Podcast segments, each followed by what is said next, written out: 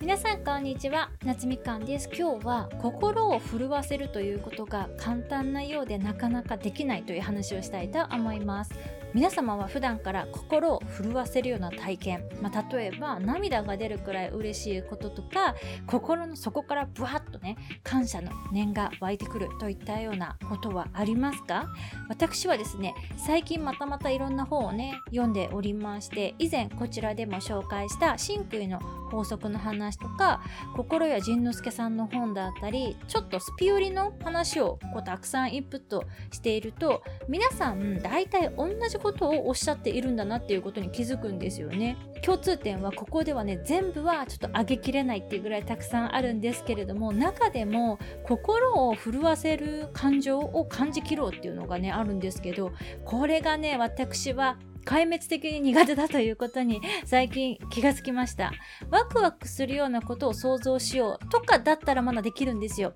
例えば美味しいものを食べるとか、友達と楽しい時間を過ごすとか、まあ、毎日アラームかけずに寝たいだけ寝るとか、これやったら嬉しいなっていうのはわかるし想像ができるんですけど、その一歩先、心を震わせるような体験を想像するっていうのがもうめちゃくちゃ難しくて、想像するだけで身もだえするようなこととかを、まあ、想像してみようとかって言われるんですけど、今まで一応ね何回かチャレンジしてるんですけどね、まだつかめずにいます。で、なんで私はこの心を震わせる想像がこんなにもうまくいかないんだろうっていうのをちょっと深掘りしてみたんですけど、私の場合はおそらくこうなったらいいなっていう人生がほぼ目の前に、まあ、現実として現れていてしまっていて、ほぼほぼ手に入れられちゃってるからなのかなと思います。もっとこうだったら最高なのにっていうのをちょっと想像してみてとか言われても、いや今以上にいい状態って何ってなっちゃうことがちょっと多いんですよね。もちろん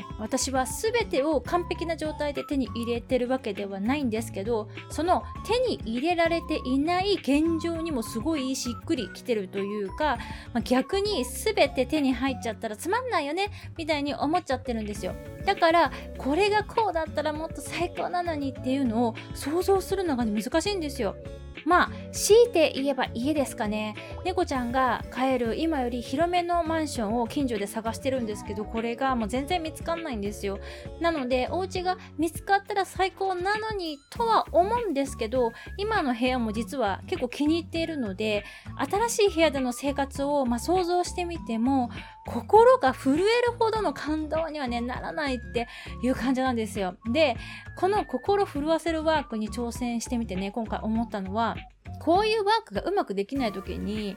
何もしなくても、まあ、人生おっぱっぴーな方もたくさんいらっしゃるのに、なんで私はうまくいかないんだろうって思っちゃう人がいるんじゃないかなと思うんですよ。だから私はダメなんだみたいな気持ちになってしまうというか、でそういう時に私たちはね、まあ、この世界にただ純粋に遊びに来てるだけだから、他人と比べてすごい成功とかね手に入れられなくてもいいんじゃないかなって個人的には思うんですよ。私みたいにその最高だぜっていう状態がうまく想像できないっていう方は、現状の生活ですでにとても幸せなんだなっていうことが感じられるっていうことにフォーカスを変えた方が幸福感がね上がるためにはいいのかなと思います。最近皆さんの心震えた出来事とかねあれば、ぜひコメントとかでシェアいただけますと大変助かります。それではまた次のエピソードでお会いしましょう。バイ。